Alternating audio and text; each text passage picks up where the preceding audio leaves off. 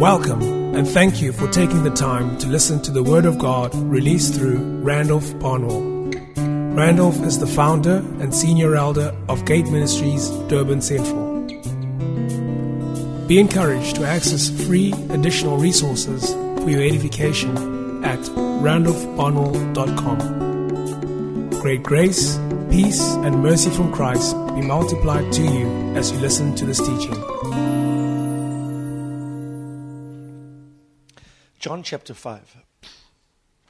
There are other aspects about John chapter 2 and how Jesus attended that Passover that um, I didn't have time to teach. Some of it is reflected in the note that you had that I gave out last week, and um, I would encourage you to, to, go, through, to go through that. Uh, one thing that Jesus said at that Passover when they asked him a sign, he said, Destroy this temple, and in three days I will raise it. They said, What? It took 46 years to build this temple. You're going to raise it in three days. But the Bible says he spoke of his, of his body. The Lord said to me, The body of Christ needs to be raised in this season. Not his physical body. I'm talking symbolically. This, his spiritual body. The church, there needs to be a rising up from lethargy, a rising up from indifference, a rising up from being beset by the works of the flesh rising up to, to full function. And then Jesus said this to them. And Jesus did not entrust himself to them because he knew what was in the hearts of men. And I want to encourage you don't entrust who you are for validation in people. Know who you are in Christ. And don't lean upon any external source to validate your your, your, your, your nature and your identity in Christ. Because when you rely on externality, when you rely, when you rely on an external source to validate who you are in Christ, then dependence upon that external for, uh, source will make you susceptible to abort your, your destiny and to distort your identity. Where identity is distorted, destiny is aborted. So, who am I? I am God's son. I don't need anybody to affirm that. Know who I am in Christ. I have an identity. I have a nature, which is God's son. And I have a destiny, which is He's called me to do something. I have a work to do. Both who I am and what I'm called to do, that's my identity and my destiny, listen carefully, must be affirmed by my Father. And I literally don't require any human validation for these things. In God's economy, yes, He will cause sometimes uh, leaders in His kingdom to affirm what they see. But I don't rely on that. Do you recall at the baptism when Jesus was uh, baptized by John? A voice came from heaven saying, What? My son. You know, when Jesus heard that, that's all he needed. My father has affirmed me. Now he's dealing with men, and the Bible says he did not entrust himself to them because he knew what was in the hearts of, of men. If you entrust yourself to be validated by others, then the source that validates you is the source that controls you. The source to which you bow is subtly the source you bend to that applies pressure because that source has expectations of you. So if the wrong source validates you, you, you feel the succumbing to the wrong set of expectations. Not so? That is why followers don't affirm me. I'm your leader in Christ, but I don't need the affirmation of those I lead to affirm my leadership. The only words I need to hear is, you are my son in whom I am well pleased. Because if I, if I entrust myself to men, I bow to the pressure that men bring to bear upon me to function in a particular way. You understand? But it, it really, the Lord really spoke to me. God keeps saying to me this week, You're my son. I tell you that. And word Sunday is huios, where, where it's used. You are my son. No one can affirm maturity like the Heavenly Father. Amen. No one can, uh, can set you into mature sonship state than the words of your Father. I want everyone here to be confident. If you are still not confident about who you are, you will do nothing significant for God. Nothing significant. But I want to encourage you when your identity is affirmed. Oh, by the way, when the Father said that to Jesus, he hadn't done one thing yet. Not one miracle was performed. What was the Father affirming? The Father was affirming nature. The Father was affirming character. The Father was affirming, I think, if I were to paraphrase that, God was saying to him, You did well at 12 years old to subject yourself to the next 18 years to Mary and Joseph. I know who I am, but I bow to earthly orders of leadership. You did well, my son, to bow to the ministry of John. You know you're the son, and when you know who you are, you have no problem submitting to another. My son, well done.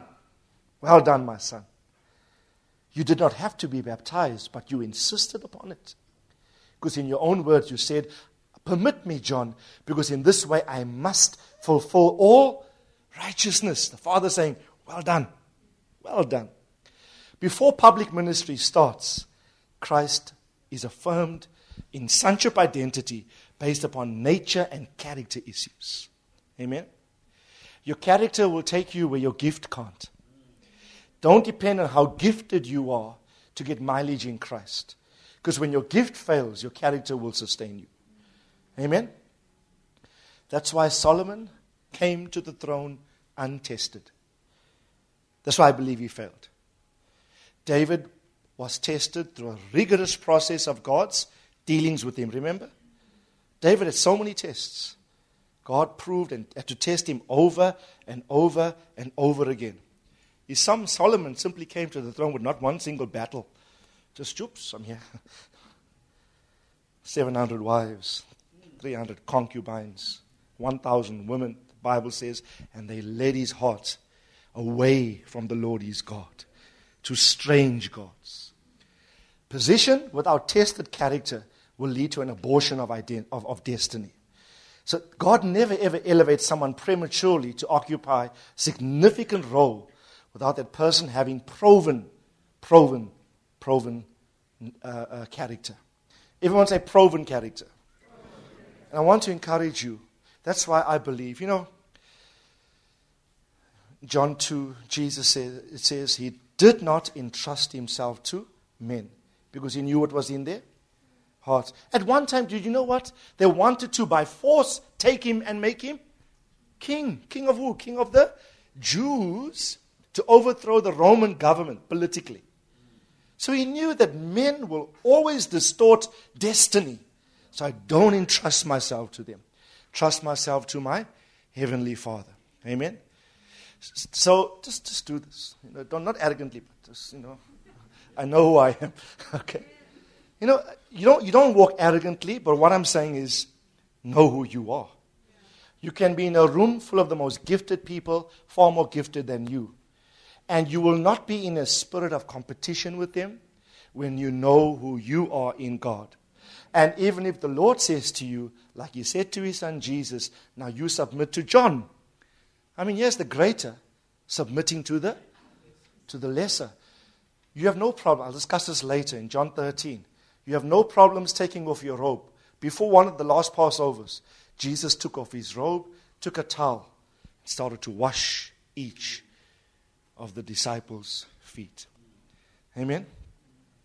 People that don't submit have insecurity issues. But when you know who you are, you can be the king of the land, the king of the land. You can be the president. And the car, God, yeah, in charge of this car park, says, stop, park, yeah. You can rule the country, but when you know who you are, you see one of lesser authority. I mean, you're the president, you can tell him, bro, I mean, you know who I am. I'll park anyway. But he who has authority recognizes authority in another and has no problem saying, Yes, boss. In, I may be ruling the country, but you have delegated authority in this jurisdiction. And as big as I know who I am, I got no problems. For functional effectiveness in this domain, I submit to you. If we're going to park orderly here, I need to recognize this authority. Amen. You know, your life will be so much more easier. So, no, I don't compete with anyone. I don't strive. I know who I am. Amen. Tell your neighbor, don't entrust yourself to me. Hallelujah. Now let's get to, to today's teaching. John 5. John 5 records the second Passover that Jesus attended. And although uh, John 5 verse 1 says, after these things there was a feast of the, of the Jews. After what things? Remember, John 4 is about his discussion with the woman at the well at Samaria. Okay, she goes back into the city and she says to all the men, this, this woman had a way with men. She says to all the men in the city, Come and see a man that showed me all things whatsoever I did. Is this man not the, the Christ? Right? That's John 4. In Acts, I think 8 or so, Philip the evangelist would have a major revival in Samaria. Not so? It says Philip went down to Samaria, and there was such a great revival in Samaria that even Simon the sorcerer believed. Remember? But Philip's revival was built on an already established testimony of Christ by a woman in John chapter 4 already. Right? She went into the city and she called all the men and she says, Come in, see a man. So I want to encourage you, be faithful sometimes with that little testimony. You don't know what foundations you are building for revivals that will come later on by key men of God. Amen. That's why wherever I go, I'm faithful. I say, God, even if I'm simply laying the next block in the foundation, but I'm going to be faithful to lay the block so that when you can build upon this in later generations. Amen. This feast, so after all of those things, this feast of the Jews was near. Now, there's no mention of Passover. There were three feasts Passover, Pentecost, and Tabernacles. The first month, the third month, and the seventh month. Okay? Uh, barley, wheat, oil, and wine. Three different products associated with three different feasts. Um, all the evidence in the book of John by theologians suggest that although Passover is not mentioned yet, just says a feast. This word a in the Greek, in the original manuscripts, is referenced the feast. The, everyone say the feast. And the term the feast is always in the Old Testament akin to the Passover celebration. Okay? So we assume that this is, all the evidence points to that this also was a Passover feast. How long was Jesus' ministry? Three and a half years. In three and a half years, he attended four Passovers, one each year.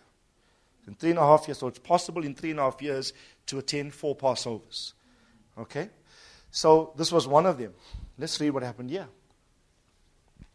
Okay? Verse 2. Can I read the account and then we'll comment afterwards? Okay?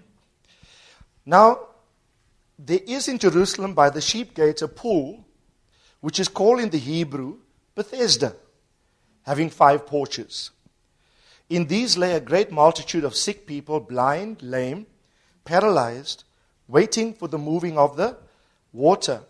For an angel went down at a certain time into the pool and stirred up the water. Then whoever stepped in first, after the stirring of the water, was made well of whatever disease he had. Now, a certain man was there who had an infirmity for 38 years. When Jesus saw him lying there, he knew that he had already been in that condition a long time. And he said to him, Do you want to be made well? Question. Right? Do you want to be made well? The sick man answered, Sir, I have no man to put me into the pool when the water is stirred up.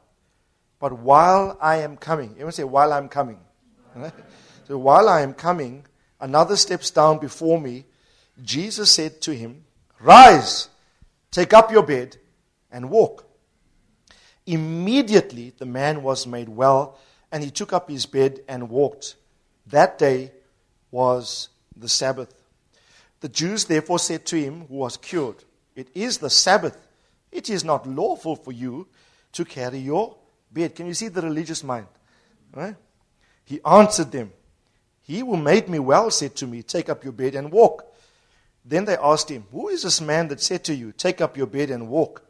But the one who was healed did not know who it was, for Jesus had withdrawn. Remember? Did not entrust himself to men. So he withdraws. Right? Most modern preachers would have enjoyed the moment. Hey, Facebook, snap here, snap there, publicize it. Not Jesus.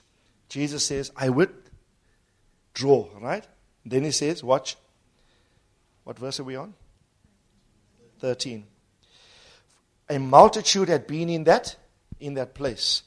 Afterwards Jesus found himself found him in the temple and said to him, "See, you have been made well. Watch. Sin no more, lest a worse thing come on you." The man departed and told the Jews it was Jesus who had made him well. For this reason, the Jews persecuted Jesus and they sought to kill him because he had done these things on the, not because he had healed the man, because he healed the man on the Sabbath. They want to kill him. Right? So, Jesus answered them. I love the statement.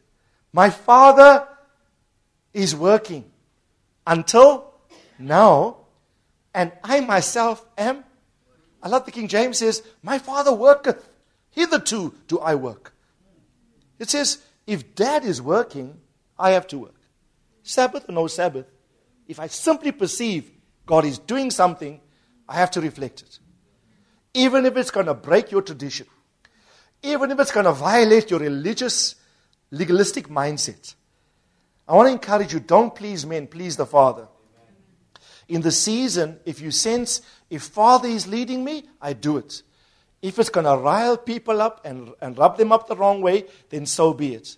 Because the religious mind will always put uh, parameters around what you should do and what you should not do. So long as everything you intend doing finds its origin in Father.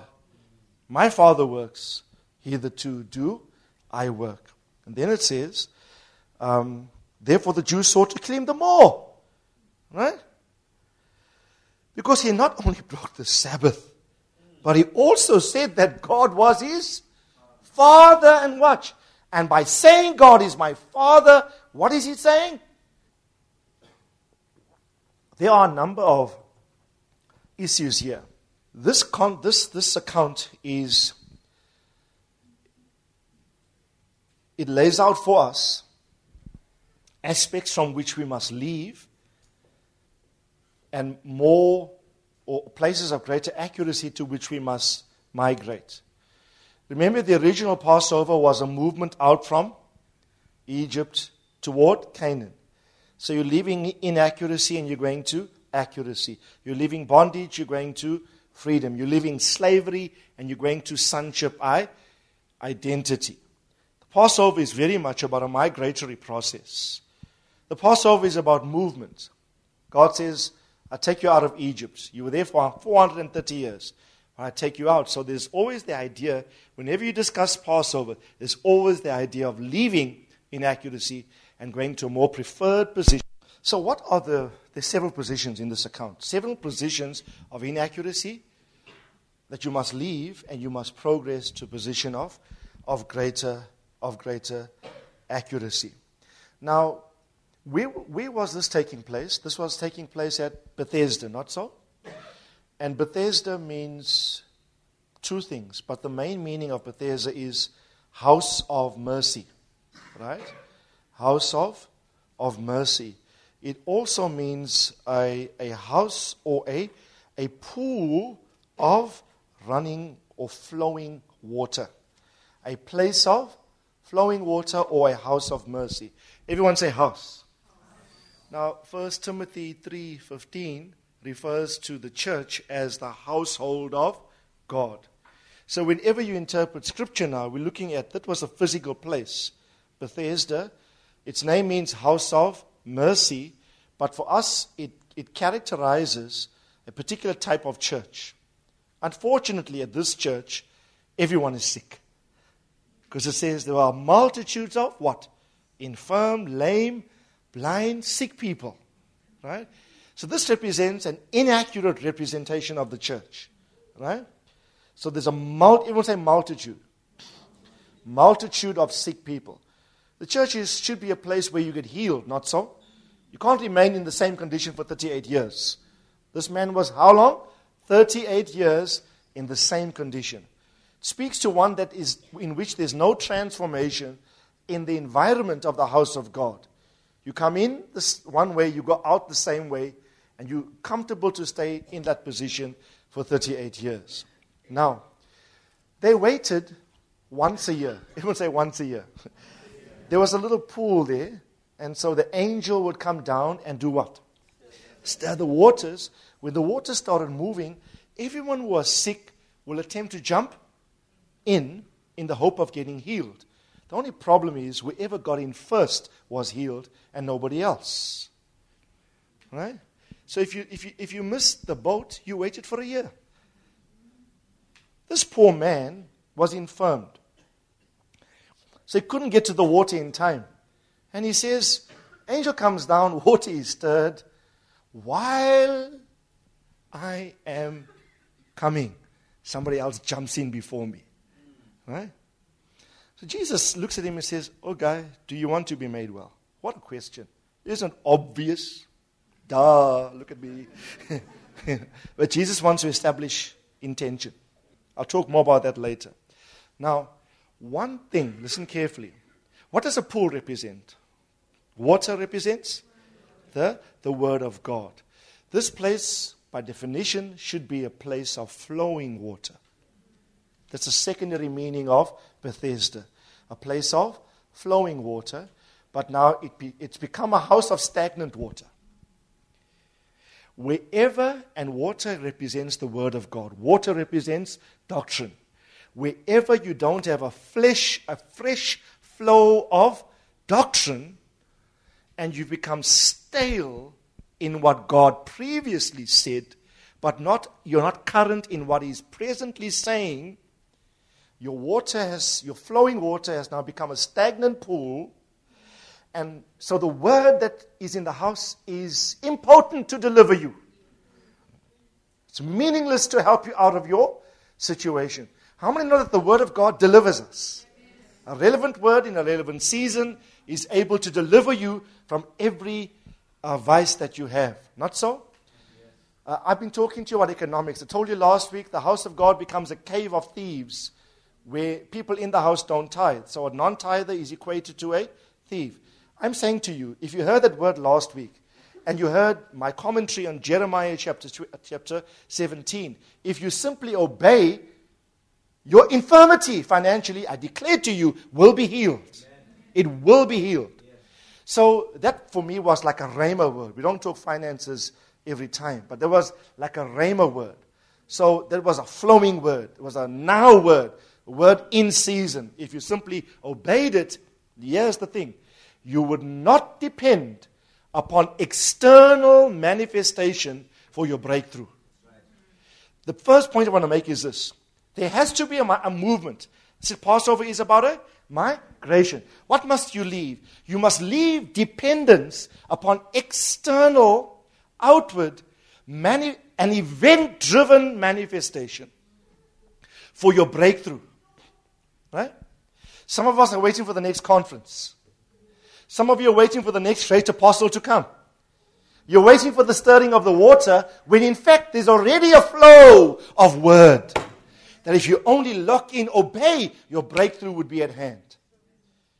For some people, you know what the Bible says, for example, if you partake um, of the table of the Lord, not discerning the body. Now, you don't need discernment to discern that what you've taken is, what do we use here? Crackers. And what juice? Uh, grape juice. Liquid fruit. you don't need discernment to know that I've just eaten a cracker and I've taken grape juice, liquid fruit. So, what does the Bible say? Some of you are what? Sick. And you know what? Some will even suffer premature death because you partake of the Lord's table, not discerning the Lord's what? Come on, talk to me. Not discerning the Lord's body. Who's the body? We are. You don't need discernment for that. You need discernment for this. So if you violate principles of love, mutual respect and honor amongst your brothers, you've partaken of the Lord's table. So the Bible says there are repercussions to that. Two things. Some of you get sick, and some will even die prematurely. I pray that will not happen. Let's say a person did that and is now sick, and they come to me, Randolph, to lay hands upon them to pray. I believe they won't get healed. You know why? You violated principle that caused that. To cure it, simply obey the principle. Right? So we have to move away from we have to move away from dependence upon some external event phenomenon that happens, watch that happens on occasion. Very much once a year. Happens occasionally. To how can I move from that to move into a spatial sphere of life and existence where I can access breakthrough 24 7? Not wait for something external. The breakthrough is within you, not outside of you. The moment you can simply bring your, your life to comply, you've already positioned yourself for breakthrough. Not so? So there was, you know what did Jesus say to him? This man had 110 excuses for why his condition was maintained for 38 years. Not so? He had, he had so many excuses. What, did, what does Jesus simply say to him? Rise! Take up your bed, walk. What did the man need? Everyone said he needed a word. You see, he needed a fresh word from the word himself. Jesus was the word made flesh. One relevant Rhema word can yank you out of your, your condition, your sickness, your lostness, your weakness, your poverty, your financial bondage, your bitterness, your unforgiveness. One, one word from God rise. Now, you know what? The word came, it was a command. Amen? I hope you can appreciate that now when we speak the word of God, these are not suggestions, these are commandments. When I, when I spoke to you last week, I could hear in my spirit, it was tantamount to the Lord to saying to this house, Rise, take up your bed, and simply get on with the program. Yes. Go forward in obedience. So, we must not be event focused in seeking to attain breakthrough in any one dimension. I want to encourage you to develop what I called a spatial sphere of breakthrough a spatial sphere of existence in which, listen carefully, your state in which you live is one of perpetual breakthrough. I'm not dependent upon a meeting. My breakthrough is in my hand. The word of God in my heart, if I obey it, will deliver me. Amen. So you hear that Rhema word. That Rhema word will come to you and it will set you free. Rise, take up your bed and, and walk. Amen. Now, Elijah in 1 Kings 19 and verse 11. Uh, Jezebel had been defeated, and there was a threat of danger upon his life. She threatened to wipe him out and, and kill him. And the prophet goes almost suicidal and he, he runs. God had to speak to him to try and encourage him to take up the baton again because there were three significant individuals that needed to be anointed. I think one was Jehu, who would ultimately destroy Jezebel. Our other guy was Jehoshaphat and some other king. Okay? So his mission and mandate as a prophet had not yet been fulfilled. Yet, there's this now seeming suicidal mind that comes upon him, and he thinks, I'm the only one left. He says, I've been very, watch, I've been very zealous. He uses the word. I've been very jealous or even zealous for the name of the Lord my God in Israel. But look what it's all come to. And then we read this. He said, Go forth. This isn't the King James, if you can have the King James for this one. Go forth, stand upon the mount before the Lord, and behold, the Lord pass by, and a great strong wind rent the mountain, and break in pieces the rocks before the Lord. Watch. There was a great strong wind that broke rocks. But it says, but the but the Lord was was not in the wind. After the wind and earthquake, but the Lord was not in the in the earthquake. Next verse. And after the earthquake, a fire, but the Lord was not in the was this man accustomed to these manifestations? This was a prophet that called fire from heaven, but God was trying to teach him something. The dramatic is not always the voice of God. The overtly external, with many people, and just watch. I know some Christians, unless you have a dramatic presentation of a service, they say God didn't move. They want to see drama, they want to see overt displays. My thing is simple. My breakthrough comes when I obey God. Right? My breakthrough comes if I can simply submit myself to the voice of the Lord. So, but it says, and after the earthquake fire, the Lord was not in the fire, and after the fire, a watch, a still small voice. I pray, this is my prayer for this house. I pray for this house that you will hear God's still small voice in the word that comes to you. Because as you receive that word, your breakthrough would come quickly, more quickly than you, than you realize. Your breakthrough is in the sound of the internal voice of God that you hear, voiced in and through the medium of your spiritual father who speaks God's word to you. Let me just say this. You've all known that voice, you've all heard it. Sometimes he speaks even through your conscience. Right? Who's been felt very awkward at the thought of sinning in some respect? You don't feel right. You're not feeling right, I submit to you, is the still small voice of God. Right? And the next, vo- uh, the next verse, verse 13, quickly. And it was so, and Elijah heard it. And watch, he wrapped his face in his anointing. His mantle was his authorization, his grace that God gave him. He wrapped his, his face is his character, his demeanor, essence of who he is. Right? As water reflects its image, so does a man's heart reflects his face. The book of Proverbs says that. So face always denotes the heart of the man, the essence of the man, the character of the man. So he wraps, he wraps his face in his grace, as it were. And he went out and he stood and entering in of the cave, and behold, there came a voice to him and said, What are you doing here? That still small voice came to him. Right? And sometimes we need, we look for the overtly expressive, external. Yet, all of you have access to the internal voice of God. I beg you, church, obey that voice. Obey that voice.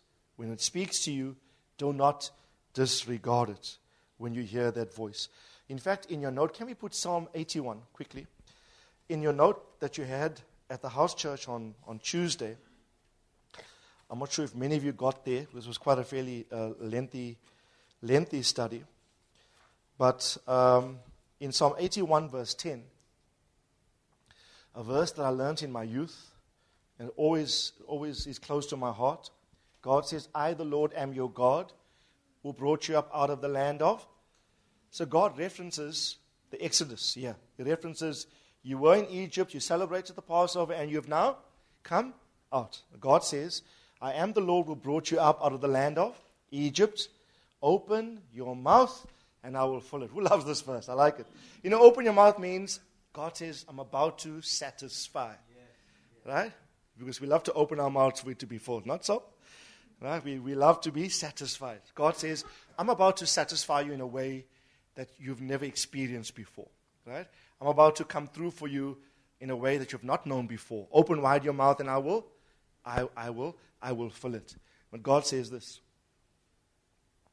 But my people did not listen to my voice. It's sad. Eh? God says, Listen, have I not delivered you?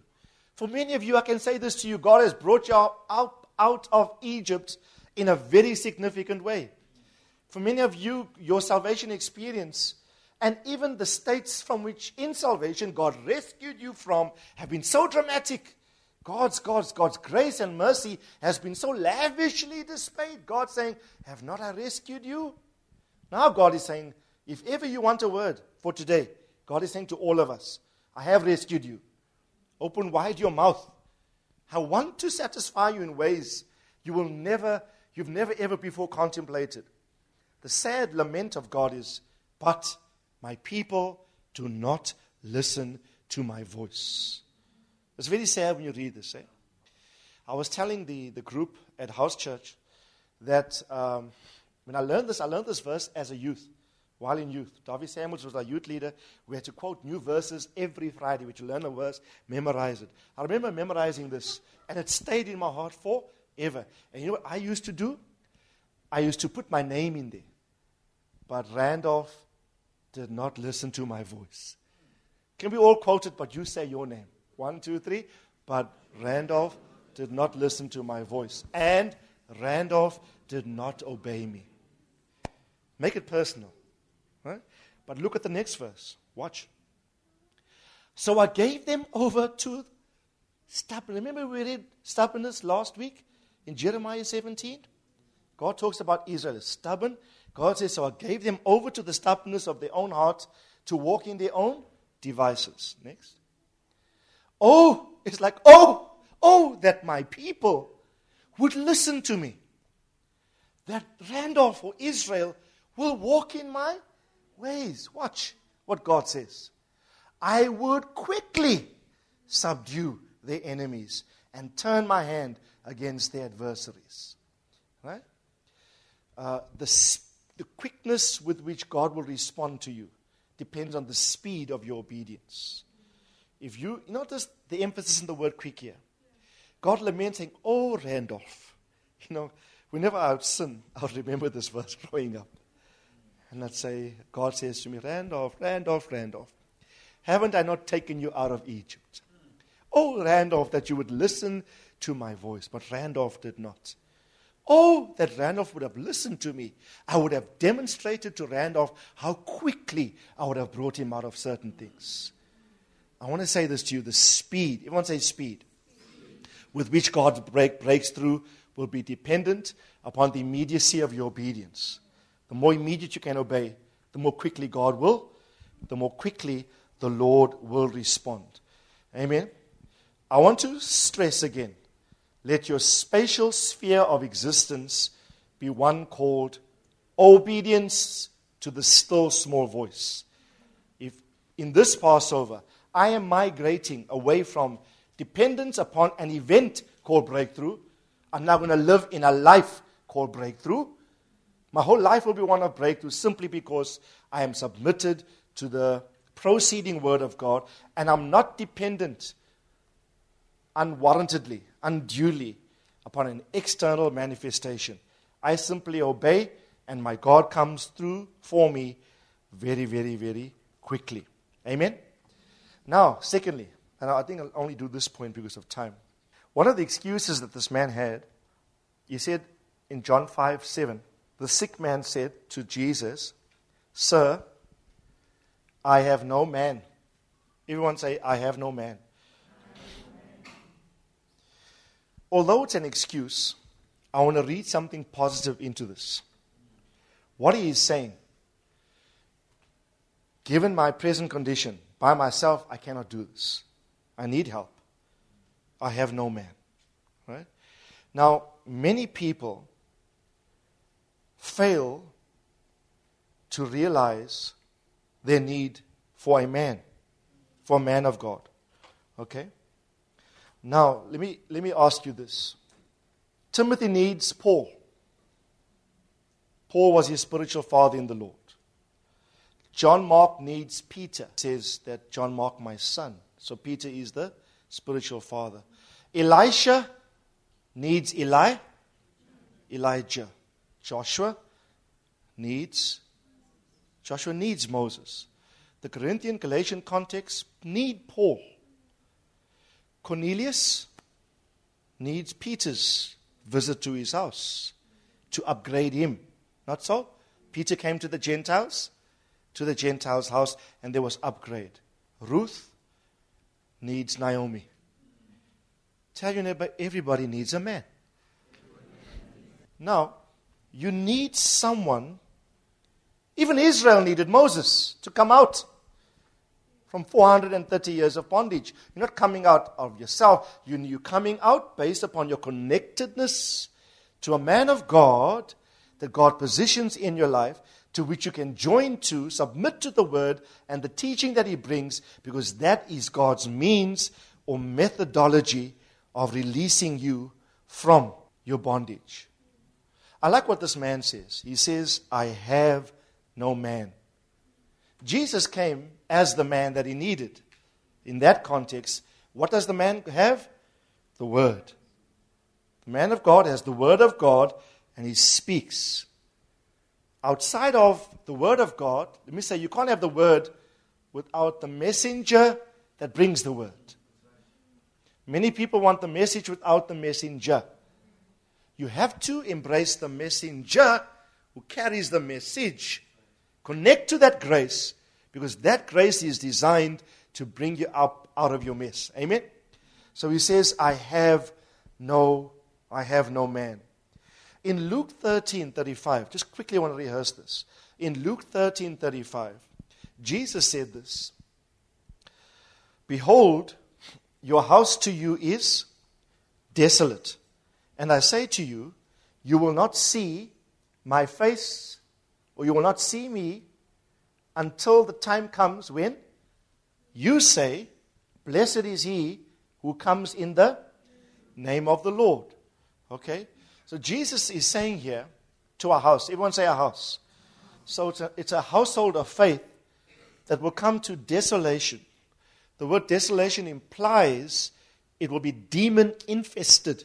Demonic infestation of every kind of unsavory spirit that's not akin to the Spirit of God. So, how does a house become desolate? Until that house can say what? So, Jesus says, You will never see me again until you say, until you come to a recognition where you say, Blessed is he who comes as a representation of the one that sends him. Remember, I discussed with you in the name of means one of the things is by the representation of another. Not so?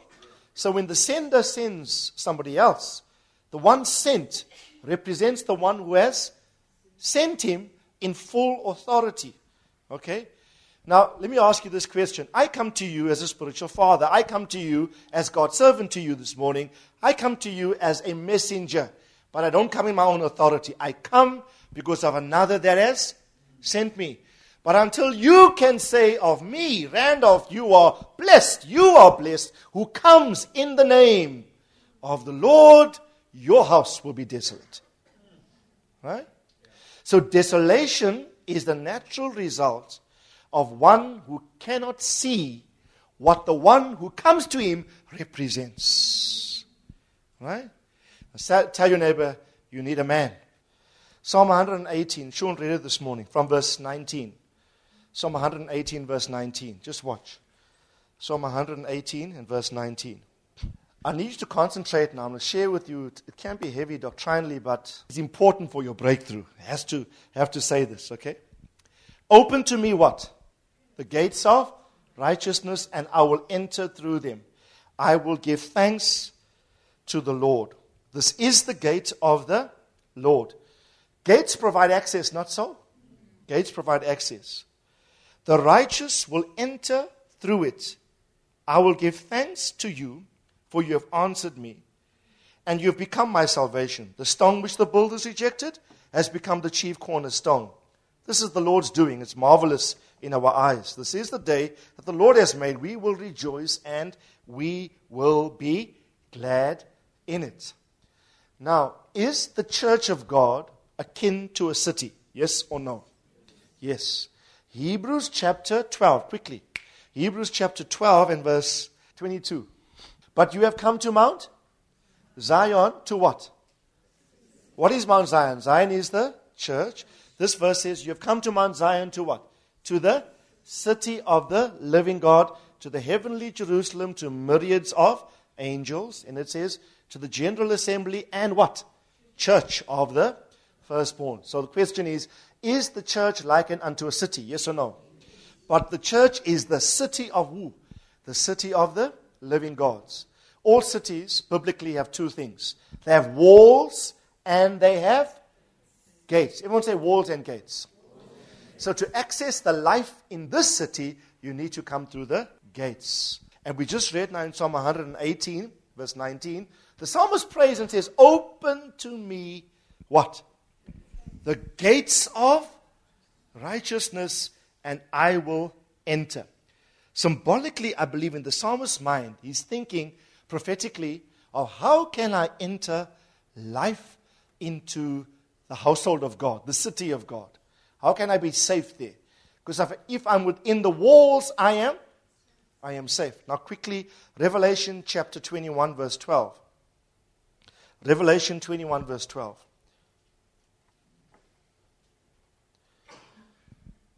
It had a great wall. This is, is talking about the city of God in this chapter. It said it had a great high wall, 12 gates.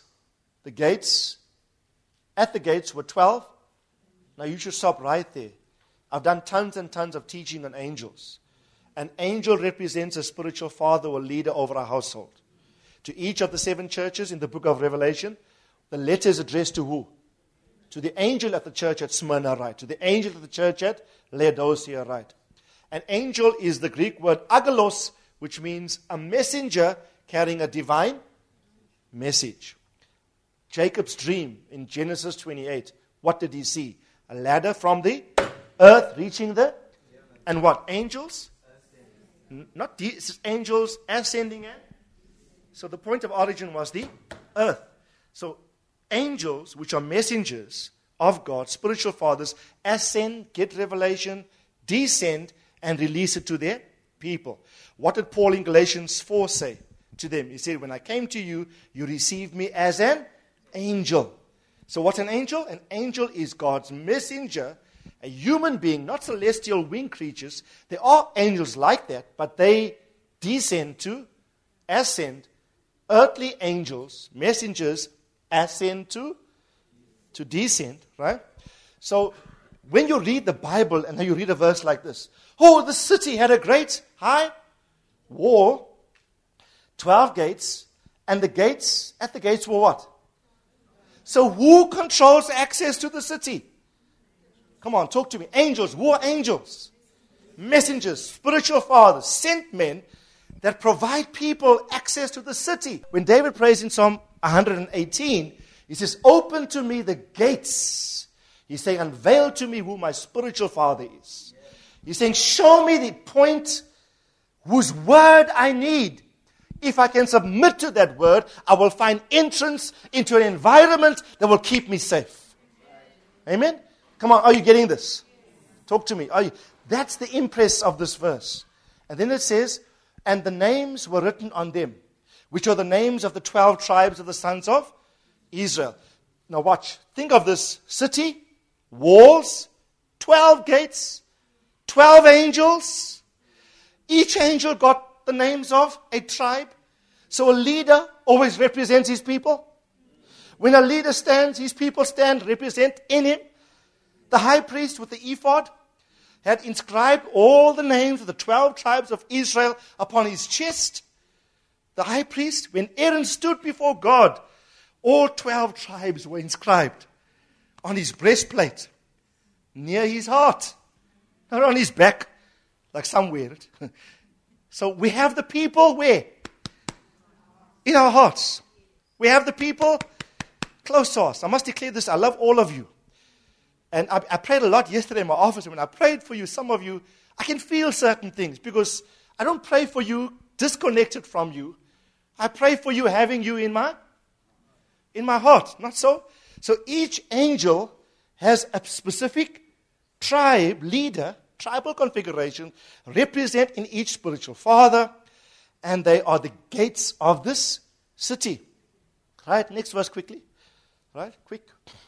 There were three gates on the east, three on, on the north, three on the south, three on the west. Next verse. And the wall of the city, what are the walls now? The walls had what? 12 foundation stones, and on them were the names, the 12 names of the apostles of who? What is Passover about? Celebrating the Lamb, not so? So, the, the, the walls, watch, had foundations, and on 12 foundations, and each foundation, the original apostles that walked with Christ, the 12, right? Except Judas, Matthias took his place. It says the foundations of the wall were named after the 12. So for me, watch, here's the principle. The walls represent an apostolic principle because the walls are founded upon apostolic foundations. Watch, the apostolic is the first in the five-fold ministry. 1 Corinthians 12 28 says, He said some first in the church apostles, second prophets, third teachers, and then others. So whenever you read a verse like this and you said, Oh, foundations are apostolic, you always look at the apostolic, but you reference the entirety of what they uphold. They are the first in rank among specialist ministries, fivefold ministries apostles, prophets, evangelists, pastors, and teachers designed to equip and, and uh, build up, it says, the body of Christ. So, watch, watch. Let's reason together, says the Lord. City has gates. Let me ask you this 12 gates. Talk to me. What, what do the gates represent? Come on, I told you. What do the gates represent? Angels. Angels at the gates. Angels are spiritual fathers or elders, those who lead congregations like this, but and they have the people on their hearts representing them. They provide access to people into this environment. Not that we control anybody. I'm not, I'm not talking naturally now, I'm talking spiritual. Please discern what I'm saying, okay? This house, this city, is its perimeter, it's walled in by specialist gifts that are designed to build it up. And what do walls do? Pro? Protect the environment, not so? And so we do our best to give exposure to you to, to fivefold ministry designed to build you up and equip you in, in Christ. Okay? Now, another verse quickly. Revelation 21 12. 21 21, sorry. Are you, is this making sense? This is going to help. You know, when I, when I saw this, when I saw this, Thamo was very instrumental in teaching this to me. And he made some comments, and I saw something here. I said, wow, the city of the living God. You know why? Let me just say this geographical cities are under siege by terrorists. You are a city in a city with its own mechanism of protecting you. And if you find your placement in Durban, but you're not in the city of the living God, you are in serious trouble. That's why I say stay in the house. There's immunity in the house. When judgment comes, it will pass over you. Angel of death passed over houses with the blood. You know, I, when the revelation, you know, I always heard Thamo say this so many times, but just this year, it hit me like a ton of bricks that I need to be because this city got its own economy, got its own welfare system, got its own system of protection. Not so? Tell your neighbor, we are a city in a city. But if you are in the city, you need to know who your gate is. You need to know. Don't ever say, like this man, I'm in the same condition for 38 years because I do not have a gate. I do not have a man. I do not have someone that has word, that can speak word to me, that can yank me out of the situation. I do not have someone who speaks. I hear the still small voice. Revelation 21 21 says the 12 gates were what? 12 pearls. Each one of the gates was a single pearl. You know, I like this. When you think of gates, we think of gates. Eh? If you Google this, you look at some, some representations of this graphically. They drew a massive pearl. The gate is a pearl. Are pearls precious? Are they priceless? Very. Right? is a pearl, and the street of the city was pure gold like transparent glass. There's not one reference in the whole Bible to streets in heaven. Not one. No? There's only one reference to street, and it's symbolic, it's representative of Jesus the way. Gold being an expression of divinity. Amen? So, watch. That's why it now makes sense the parable of the man who found a pearl of great price. What does he do? He sold everything he had and does what? He doesn't just buy the pearl, he buys the field in which he found the pearl. You see, uh, we know, you know, I'm not talking to you new things. We know these truths about spiritual fathering and the need for them.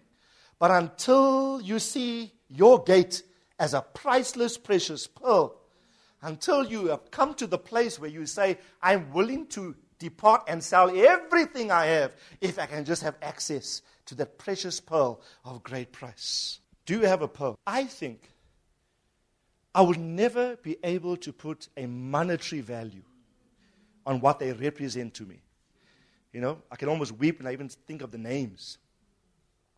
When I think of who they are in God, and when I think of their own personal journeys and the processes and the shapings and the churnings that God has to shape them to be the men of God that they are today, I think it's literally invaluable it's, I'm serious. Be, it's literally impossible because I can say, I found my pearl of great price. A gate which, when he speaks, I'm not deifying a man, please. This is, this is, I, I will never come to the position that this man came, where he says, I don't have a man. I do have a man. I do have a man of God that speaks the word of God. I do have someone at this Passover, if I can listen to, I can break 38 years of bondage. 38 years of infirmity can come to an end if I simply, in my view, listen to the word that he has. Now, quickly, I'm going to wrap up. Go back to Psalm 118. You got five minutes, five, ten minutes. 118, verse 24. Watch. The guy, the psalmist, he's still talking. He says, Open to me this gate and watch. That's why I don't think the scriptures are coincidental in the same context. What does he say? This is the day that the Lord has made. We will rejoice and be glad in it. Next verse, quickly. Oh Lord, do save, we beseech. Oh Lord, please, we beseech. Do send prosperity. Who's prayed this prayer? I prayed many times. God, send the prosperity. Send the prosperity. Break me out of this situation. God, take me out. Send the prosperity. But you can't say this without saying the next verse. Blessed is the one who comes in the name. You see where Jesus quoted this from in Matthew, we read. When he said, You will not see my face again, your house will be desolate until you can say, Blessed is he who comes in the name. Now, look, look in the Old Testament, the context in which he quoted it from, he's saying this people want breakthrough, people want prosperity, but you cannot say, Lord, send prosperity without simultaneously saying, Blessed is my gate, blessed is my pearl that comes to me in representation of the Lord. I want to declare to you, your destiny is linked to the man of God that God sovereignly has positioned in your life. I say that confidently, and I can say that with authority based upon my knowledge of Scripture. We don't deify men, neither are men mediate, mediatories through which we must come to God, but there's an economy and an order in God that is designed unless you see the Lord in the one he sends. And unless, here's the thing everyone say obedience. You know, I can't get over this phrase. My spatial sphere of existence is going to be obedience. My mode of operandus is going to be, if I can impress upon all the young people. You know, young people, you, you, you, you're in such a privileged position. You're in a place where you don't have to experience what we did. You don't have to make the same mistakes where, where we did. You can, you can live in a spatial environment called breakthrough perpetually. Breakthrough consistently. I'm not saying you don't have problems. You will have problems because all they that will live godly in Christ Jesus will suffer, the Bible says. But even in your suffering, you'd have learned such valuable principles that breakthrough will be your characteristic. It, it won't be so infrequent that it's rare. I'm saying it's now going to become predominant. That's going to start to characterize who you are. Uh, it's not going to be here, there, fleeting. It's going to be perpetual. Amen. I, I, you know, I'm trusting God. Who trusts God for that for your life? I'm saying, so when the man found the pearl in a field, he says a price, precious pearl. Now we know Scripture must interpret Scripture. We are saying if the gates are pearls, and gates represent angels, access point into specific culture in God's city where you will find safety being hemmed in by walls which represent fivefold ministries, you'll be safe. But there's no access without acknowledging the gate. You, you know the term man of God? Just one verse in reference to this 1 Kings 13, verse 1. It's not unbiblical, the term. It's in the Bible. The term man of God is frequently used in the Old Testament. It's often used in reference to prophets. Behold, there came what? A man of God from Judah to Bethel by what the? By the word of the Lord. All I'm saying, if you are the man of God, make sure you have the word of God. You're not a man of God without the word of God. What makes a man of God a man of God is the word of God. No word of God, no man of God. Make sure that your man of God has the word of God. That's all I'm saying. Make sure that your pearl has proceeding, river flowing word, not a stagnant pool that you are waiting every year to stir up some manifestation for your breakthrough. Make sure that the man of God that you are submitted to has a proceeding, ever flowing, fresh word. And your breakthrough is at hand. Otherwise, We'll come back 38 years to this venue. We will see you in the same condition. And you say, now what's your excuse? Let it not be, I don't have a man of God. Let it not be, I don't have a man of God who speaks the word of God. Amen. But we are nothing but servants of God. Amen. Nothing more, nothing less. We are just servants of God that carry the, the word of God. We are against titles. We are not titular. We are ordinary servants of God. Amen. Lift your hands. Thank God for the city of the living God. I declare to you today, this city, I declare immunity over your life. I declare there'll be no accidents among us, no untimely deaths, no casualties, no accidents that will impair us in any level. I declare that in this city we will be safe economically because our Father will take care of us. I declare we will not be victims to the systems of Babylon of this world. We live by a different culture, we live by a different environment. I thank you, Father, for our placement in the city of God. And I thank you, Father, you've positioned men of God in our lives. You've positioned gates, access points that show us the way that speak to us word. We have found pearls of great price, cannot be quantified economically, numerically. Thank you for the privilege. You love us so much. You've given us some of the best personnel in your kingdom to watch over our souls. We thank you, we thank you, we thank you.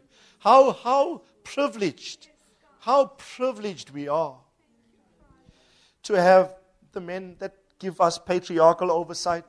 Just lift up your hands. Just thank God for it. Just thank God. You know, sometimes we get so, we're not aware of what we have. We're not aware of what we have. Others don't have this. Others don't have this. Others don't have men. We have men of God watching over us. We're not a loose limb doing something in our corner by ourselves. We are a countable group. I declare this city is immune.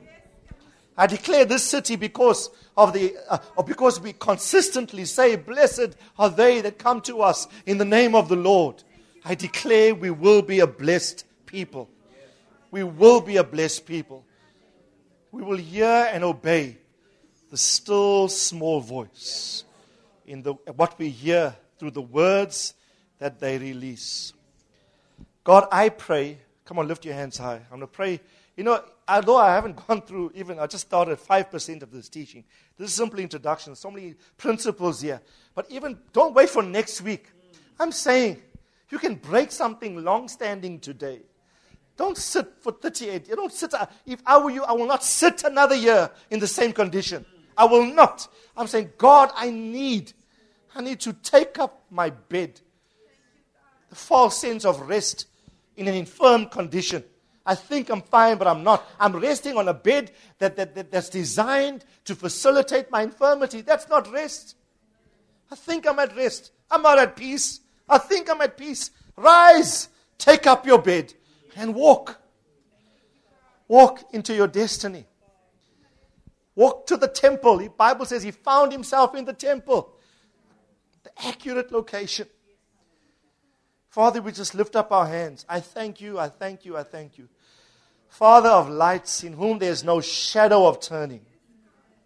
I pray, release, release, breakthrough to every domestic circumstance, every marriage, every home, every business environment. Take up your bed and walk, declares the Lord.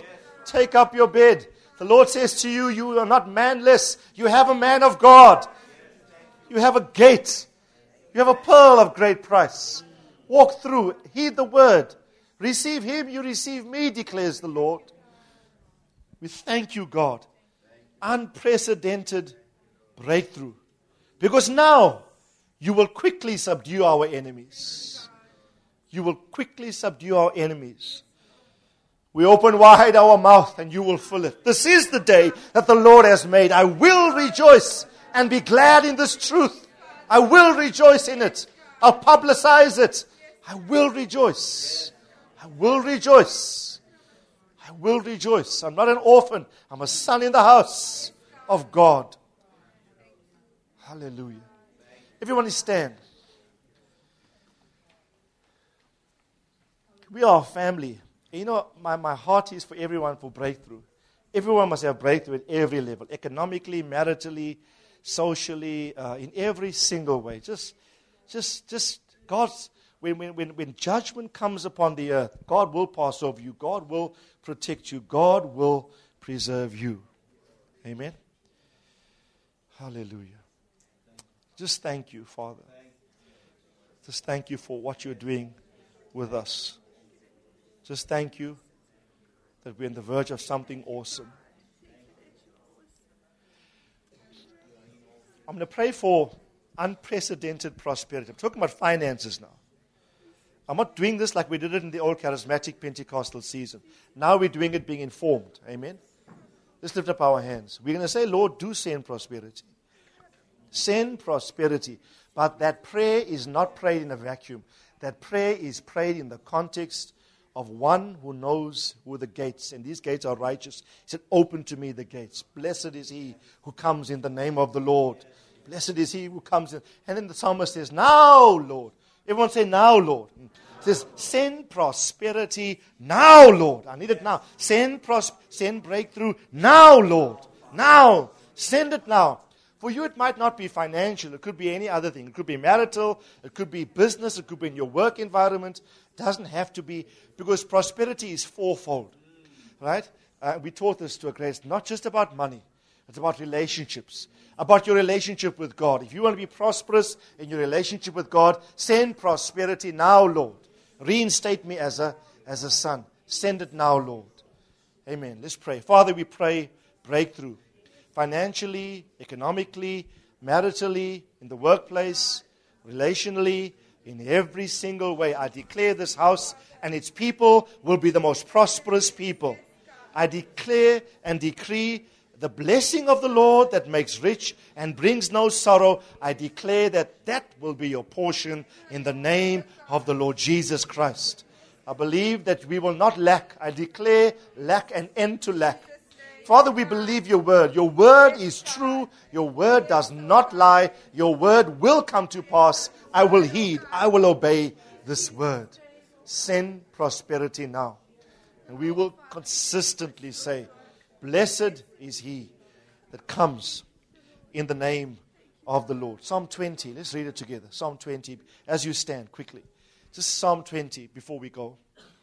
Psalm 20. I want to, let's just read this in, in chorus together. Amen. Let's read it together. I want you to read it with faith. You know, I'm saying this, this is my prayer for you. May the Lord answer you. May the Lord answer you in the day of trouble. May the name of the God of Jacob set you securely on high. May he send you help from the sanctuary and support you from Zion. May he remember your, me- your meal offerings and find your burnt offerings acceptable. Selah. You know what that means? God saying, every expression of sacrifice and offering you've made, I will not forget. God is saying, I will remember every sacrificial expression. Amen. Hebrews says that God is not unjust to forget how you've ministered to the saints and how you still do minister. Tell your neighbor, God will not forget your sacrifice. God will. I love this verse. All right? Verse 4. Let's go. May He grant you your heart's desire and fulfill all your counsel. Prophesy to about three, four people around you. Just high five them and say, Your heart's desire is fulfilled. Your heart's desire is fulfilled. Your heart's desire is fulfilled. Your heart's desire is fulfilled. Your heart's desire is fulfilled. Your heart's desire is fulfilled. Your heart's desire is fulfilled. And know what we and do you know what we are going to do when we have your breakthrough?